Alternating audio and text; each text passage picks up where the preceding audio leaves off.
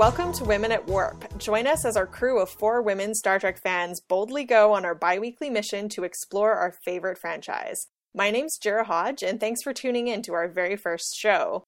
So, this podcast was the idea of our co host Andi, uh, also known as First Time Trekker. And so I'm going to turn it over to Andi to talk about why she wanted to start this podcast. Yeah, I mean, basically, I just kept running into you ladies all over the interwebs talking about Star Trek and being awesome. We're inescapable.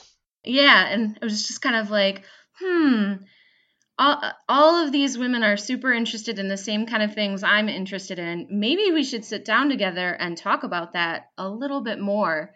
Um, and then I kind of reached out to all of you, and we all got very excited. And now we're here recording our very first show, which is super exciting. Yeah, thanks, Andi. I um I definitely noticed when I was listening to podcasts, there's a lot of great Star Trek podcasts out there, but there's not there don't seem to really be a lot of women uh, like acting as the main hosts, and it's kind of weird because Star Trek was so much a vision of a future where um, women, at least theoretically, were equal. So um, I thought it would be uh, cool to get in on this project and have more women's voices heard in the fandom. I'm Grace Moore from All Things Trek previously, and I started on All Things Trek because they needed a female perspective because they didn't have one, and they couldn't think of another podcast that really had one. So honestly, getting to be a part of a podcast that would be all female perspective is a really exciting concept to me, and I can't wait to see what we do. I'm Sue from Anomaly, and Anomaly is a, a female podcast. It's hosted by by four women. Where we basically split up into two groups, but we kind of cover all of of geek culture. So there's Firefly and Lord of the Rings and fantasy and sci-fi and costuming and and everything. And I was really excited after doing um, some some guest spots on All Things Trek with Grace and Andi to be able to really focus on Star Trek, which is really my first love in the fandom. So even though I kind of have this this women's sci-fi outlet already, I'm excited to have a very specific Star Trek one. Yeah, just like dive into it. Dive into Star Trek and what it means to be a female Star Trek fan and what it means to uh, have women be portrayed on this epic sci fi show and the good and the bad and the ugly and the great of it all. I think it's a really rich topic that doesn't get enough attention. Totally. And um, I'm looking forward to uh, some of the awesome episodes that we're going to have coming up. Um, but um, Sue, you talked a little bit about your what you're doing with Anomaly podcast, but I'm wondering if maybe Andi and Grace could tell us a little bit about the projects they're working on now. Well, I'm uh, doing a live tweet of my first time seeing Star Trek. Uh, so I've always been total geek, um, but for whatever reason, I'd always held off on Star Trek um, until finally, when I did it, I was like, well, I got to make it big. I've been waiting so long. Um, so I just started live tweeting it, and I, I didn't really think that people would respond to it, but they seemed to really enjoy seeing somebody see Star Trek for the first time and like ooh and ah and gasp as I flipped out at big moments and got angry when fans usually get angry and just kind of see a fresh perspective on it.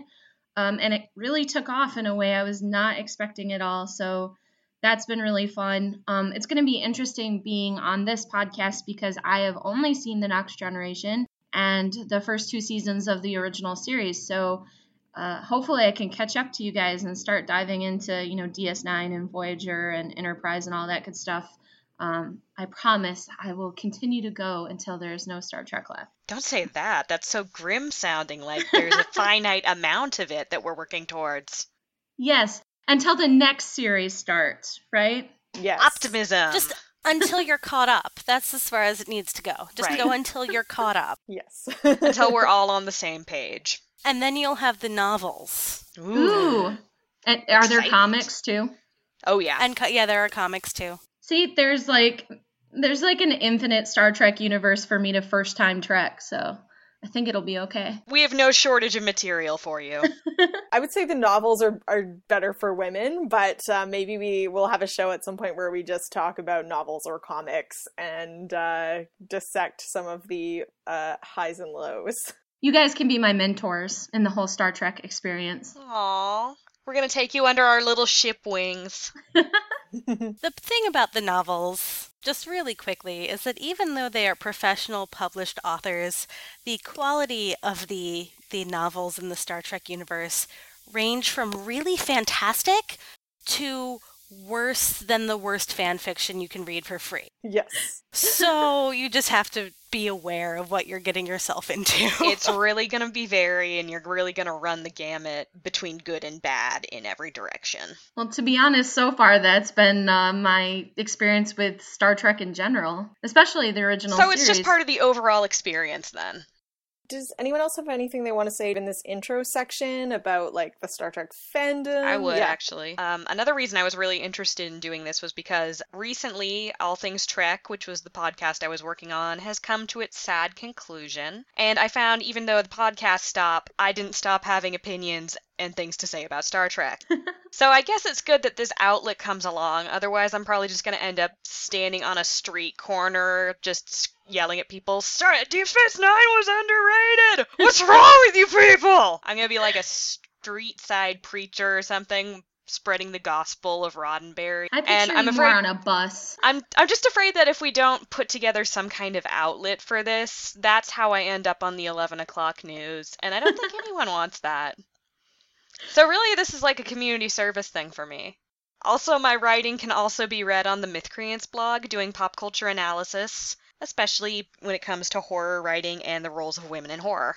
Awesome. I also don't think I mentioned that I blog at trekkiefeminist.tumblr.com, and uh, basically because I am a huge Star Trek geek and I'm a feminist. Uh, so I mostly do episode by episode analysis in no particular order whatsoever. Um, but sometimes I want to talk about a theme that's happening, like uh, crazy costumes for ladies on the show, and uh, it's too long to write a post about. Yeah. So I'm looking forward to talking about some of that stuff more with you guys. We're going to discuss discuss the Duras sisters like Power Girl boob armor, right? That's oh, gonna yeah, be the on the agenda. The Klingon boob window is a staple of Klingon culture. We gotta now analyze that. So much boob-based analysis.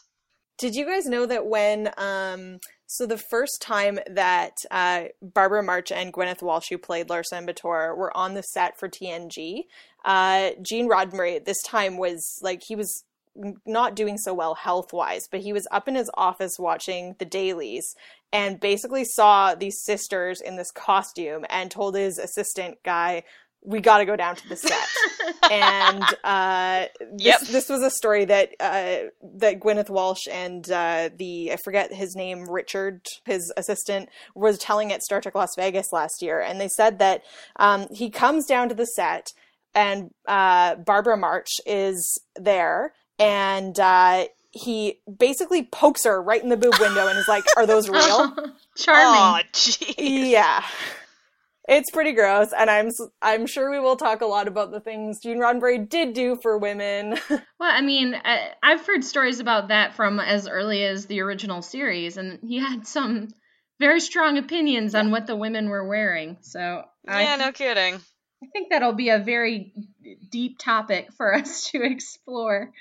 Yeah, absolutely. I think that there's kind of a myth that goes around in the fandom that if Roddenberry had had his way, everything would be amazing and progressive and feminist, and there would be gay characters and everything. But um, if, the more you look behind the scenes, the more real, that you realize it was complicated, and it wasn't just the networks getting in the way. There were just these attitudes of the time permeating the whole thing. People may have been progressive, but they were still just people and byproducts exactly. of the time they were in, or they were just dudes who really liked boobs. One of the two. Yep.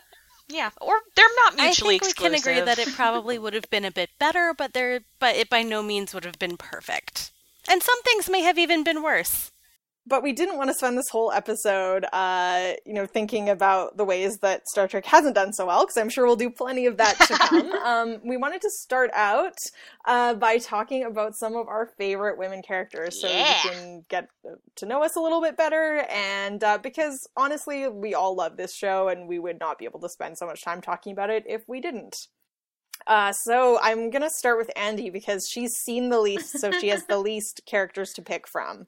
So, who is your favorite female character so far? I have so many names just flowing through my mind at this moment.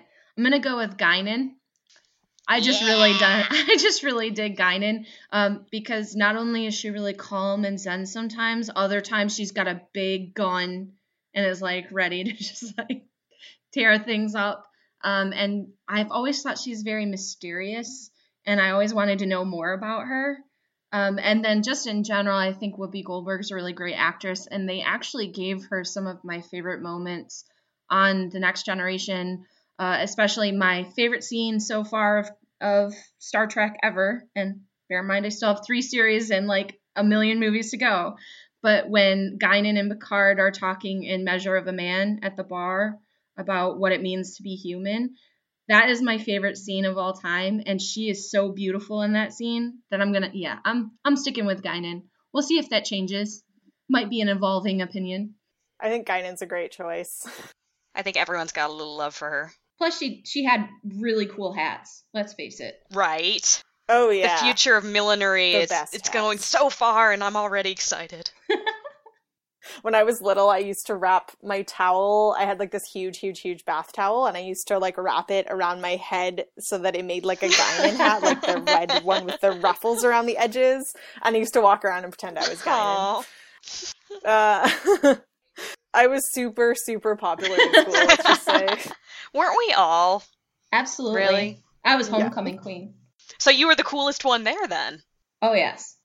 Uh, so, uh, Grace, how about you go next with your favorite character? I am going to definitely have to say uh, Major Kira from Deep Space Nine because I really I gotta hand it to and I gotta love any female character who makes it very clear from day one that she does not have to change her attitude to make you comfortable. She's not going to let you walk over her.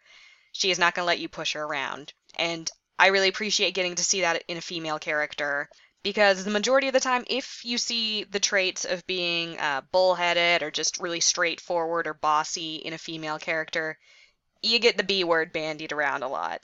But I really love getting to see those in a female character because not all women are pushovers, and that's just something. It's great to see a woman who is assertive, who is not just played off as being nasty or rude. And I really appreciate seeing that in her character. And also, she was tough as nails, and who doesn't love that? She was awesome. She she just kicked some ass and took some names and led a res- part of her resistance. I mean, what's not to admire there? Also, she rocked a red jumpsuit. just saying. I wanted to ask you guys. I'm stealing this question from another podcast uh, that I was on called Subspace Transmissions. Um, someone wrote into that podcast and asked, "Who do you think is more badass, Kira or Ensign Ro?" Kira, totally. Explain. But that's probably just um, not to like you know poo-poo the Ensign Ro or anything, but we definitely get to see more of Kira, and not only do we get to see the hardships she has overcome, we also get to see her the hardship she has to endure in order to grow as a character, to get from a point where she's just pretty much hardened ex rebel stuck in an administrative job going to someone who's part of an active me- who is an active member of a team from of people from various different backgrounds not all working towards the exact same goal to even at one point being comfortable working with people who she used to be in a literal war against we see a level of forgiveness and character growth from Major Kira that I don't think we would have ever seen with Ro. Again, not to poo-poo on Ro or um, or her straightforward and brashness. I admire that. I like I said, I love seeing that actually portrayed in a female character. But at the same time, I think we saw Kira have to learn to forgive, which is very hard to see uh, to to get a character to do in a way that you will actually buy and just as says so much about her growth as a character. I think Ro was written in a very stereotypical way. Um, and it could just be because yeah. of, of the tone of the next generation. But to me, she comes off as like the broken, whiny teenage girl that you kind of get in a lot of different stories. And Kira was able to to move beyond that, and she didn't have those same trappings that that Ro did as a character. And that is nothing against the portrayal of the role, but it's really how it was written and how it fit in with the tone of the rest of the crew. If Ro was the angry, uh, disgruntled teenager, then Kira was the grown up who was having to grow out of being that teenager. Right. Um, so Andi, I know you haven't seen Major Kira yet, but do you have thoughts on Ensign Ro? I do. Um, I, I liked her as a character. I thought she was one of the stronger characters on TNG um, for for women, just because although they do go into kind of the Picard fatherly relationship, so much of her story is not driven by male relationships, which is a flaw that a lot of the other female characters had. Um, so it was nice to see her, the main thrust of her story is basically her people and the war and you know all of these things that she's going through because of that and prejudice against her for her race and stuff like that. And that's not stuff we got to see from any of our major female characters from TNG just because they were so defined by their relationships to the men on the ship which you know they are still great characters but it was nice to see her kind of be a little more independent than that yeah, definitely. I think um, I'm I'm surprised that uh, both you, Sue, and Grace immediately jumped to Kira because that's where also where I went, but I didn't think it, we were necessarily all going to land on the same page. I I love Michelle Forbes and I I really like Ensign Ro and I think her episodes are some of the best uh, episodes of TNG. Um, but um, I think that it's badass to um, adapt to a situation and to you know muddle through these problems about you know are you going to sacrifice various principles for the greater good of your people for um, and it is interesting that you know Ro really does um, sort of gravitate towards father figures like Captain Picard um, and in her final episode, the Maquis guy that she's going to make Hasperat for. Whereas Kira, um, we get to see a bit more of her I mean, she definitely has father figures, but we also get to see her connecting with her mother. Mm-hmm. Um, so Sue, who's your favorite character? Oh, I actually wanted to add one more thing to the to the Ro Kira discussion. Oh, sure. Ooh, do it. And that is that I don't know if you guys know this, but the role of Kira originally was supposed to be Ro. That's like right. It, yeah. Ro was supposed to be the first officer on Deep Space Nine, and Michelle Forbes turned down the offer. So they wound up basing Kira on what they had done in Ro. And I think my feelings about Ro would be different had it been her through Deep Space Nine. Definitely. We definitely got to see more of Kira than Ro, so we don't know what could have been, but it is interesting to wonder. But to actually answer the question that was posed to me, my favorite uh, woman on Star Trek is Beverly Crusher. yes. nice. I can't really put it completely into words. I mean, I literally started watching The Next Generation when it first started airing. I have been watching it almost my entire life. And I just, I, there's something I love about that character. And, you know, as I grew up and looked at it more and tried to figure out the why, you've got this, you've got a woman who is at the top of her field, but she has other stuff going on in her life. She's not a one dimensional character. She is creative and she's writing plays and she's directing theater troupes and she dances and she has different types of relationships with the different characters, with the other characters on the ship. And there's just so much more so that she's not just one thing. And I think that's that's a lot of it for me. And I, I don't even know what else to add other than that I have been dyeing my hair red since the seventh grade because of Gates McFadden. so there you go. Gates McFadden is so talented and so beautiful. Sometimes it's like it literally hard to look at her face because she's so gorgeous. And then just to have so much talent and, and I think that kind of really comes through in the character of Crusher is just just the spirit of the woman that's playing her kind of shines through. And she's snarky she she does not back down if if they want her to do something i and i always think of that scene in is it the higher ground where where she there's the, the terrorist explosion and she doesn't want to beam up and Picard and Riker exchange glances on the bridge, and Riker says, "Well, I don't want to be the one to meet her in the transporter room." yep, that's that's about it. Yeah, you run, Riker. that's awesome. Um, so uh, Grace took mine, but I kind of thought that was going to happen. Um, and um, I think you know I'm going to put in a plug here for the person who used to be my favorite Star Trek character as a kid, who was Captain Janeway. I think that Janeway is awesome. She is. I think that in some ways, like it, it's become kind of cool to hate on her in some groups because I think there's some reasonable arguments that she wasn't written terribly consistently. Um, but that said, I think that a lot of that was that the writers were so incredibly conscious of the fact that she was the first woman captain that if you go back and you read about their process, mm-hmm. they're talking about like, well, we had to make sure she wasn't too soft, but she also wasn't too cold, and she also wasn't too this and that. So they were trying so hard to have her avoid fitting stereotypes that I think that came across as inconsistency in terms of her decision making sometimes. It is definitely challenging to work not so much on writing a character as just a general yeah. ideal. I was on a panel at DragonCon this year, and somebody asked the question or, or said, made the comment that they didn't like Janeway because she never really broke down. Uh-huh. And I said, wait a minute, time out. I, I understand what you're saying as an overall thing, but remember that this is like the mid to late 90s. This is the first woman captain.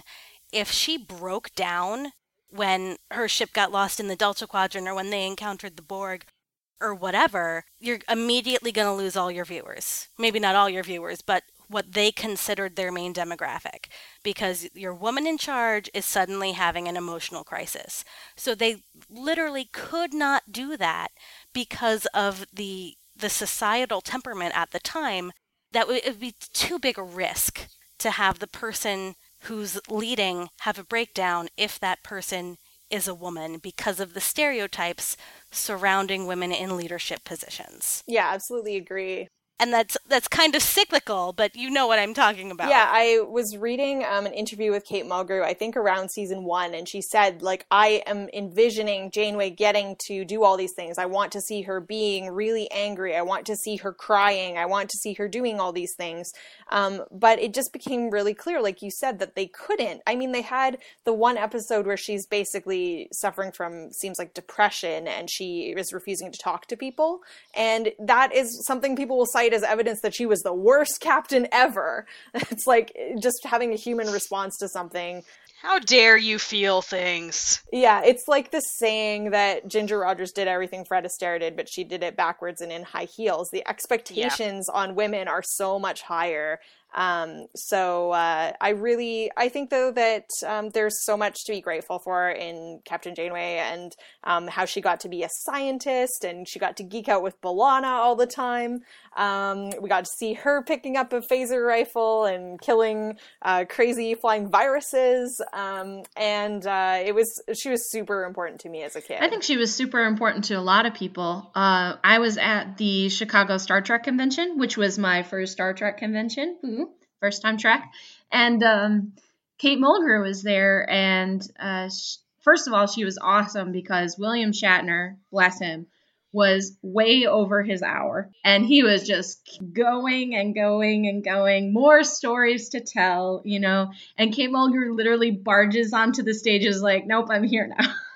so she did not she did not let him run into uh, her time and she definitely held her own against her him and it's it was fun for me because I I haven't seen Janeway yet, but it was it, just this strong actress um and she was talking so much about oh, oh, my gosh the pressure she got for her hair like oh what kind of hairstyle she was like just let me act I just want to act. Stop talking about my hair. Stop changing my hair. I don't care about my hair. Um, yeah. And then, you, you know, it was I guess I wasn't so surprised about this, but it was kind of striking to me how many women came up to the mic when it was her question and answer time and just basically said thank you. They're like, thank you for portraying that role. It meant so much to me growing up, and thank you for being the female Star Trek captain and doing it great. And just thank you. And it was at least five people, and it was really, really nice to see and one reason why I think these sorts of things are important, and I, I know sometimes we get pushback on our critiques of these sort of gender uh, roles in Star Trek, but they really do make a difference in how people see women in general and how they see themselves and why diversity matters in fiction. Um, and it's not trivial. So I, I, this is why we like to talk about this kind of stuff is because it does matter in the overall world how these things are portrayed. So I am super excited to see Janeway. I'm not gonna lie. Voyager started Yeah. airing around the time that I entered high school, and that is when a lot of women, a lot of girls start dropping out of the maths and the sciences. So there was this captain who was a scientist who was sciencing all over the place with her engineer who was also a woman and they figured out the problems together. It wasn't like Kirk or Picard just calling mm-hmm. down to engineering and saying fix it. It was Janeway saying, What's the problem? Okay, here's how you fix it. And I had these two really strong women working together, not against each other, every week on my TV. And now I have a degree in chaotic dynamics. So thank you, Kate Mulgrew. yeah, I mean, it's not just her, right? It's like you there's generations of astronauts who cite, cite Star Trek as an influence of why they did what they did. And how would little girls feel growing up and never seeing any women doing it on Star Trek? I mean, you get discouraged, even if you're not aware of the discouragement, even if it's just subconscious. Um, having those It's kind there. of yeah, having those kind of role models to look up to makes a difference. Yeah. we're we're not going to take too too much time uh, today, but uh, before we wrap up, um, I uh, wanted to take a look at some of the uh, episodes that we're looking at doing over the next little while. And if you have ideas for future episodes you want to see us do, you can email us at crew at womenatwarp.com. Um, so, Andi or Grace, do one of you want to suggest or tell the audience a bit about some of the shows we have planned? I'm super excited to talk about um, the way violence is portrayed against women in Star Trek, in Star Trek in general, but also the original series. Um, that's the the series that I'm watching right now, and there have been some super egregious episodes in which violence against women is portrayed very badly, and I really, really want to dive into that.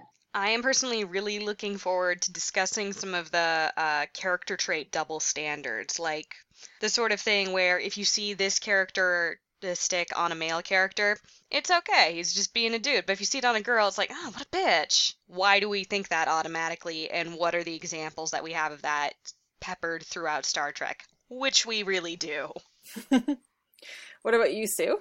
I'm really excited to talk about the Ferengi feminist revolution. Because I think it's interesting to see the development of not only other cultures in Star Trek, but changes within those cultures and how they they react to it amongst themselves and how the, the cultures from the outside react to what's going on internally.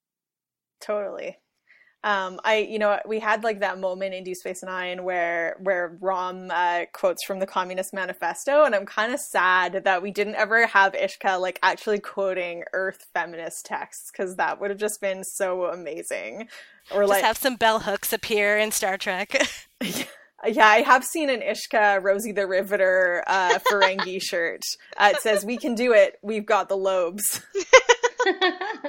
Um, I'm looking forward to talking about um, the most awesome lady captains other than Janeway. I'm sure we will talk more about Janeway too later, but um, oh, yeah. there's actually a fair number of of some pretty cool women captains in Star Trek. So um, I'm excited to talk about people like Rachel Garrett and Erica Hernandez.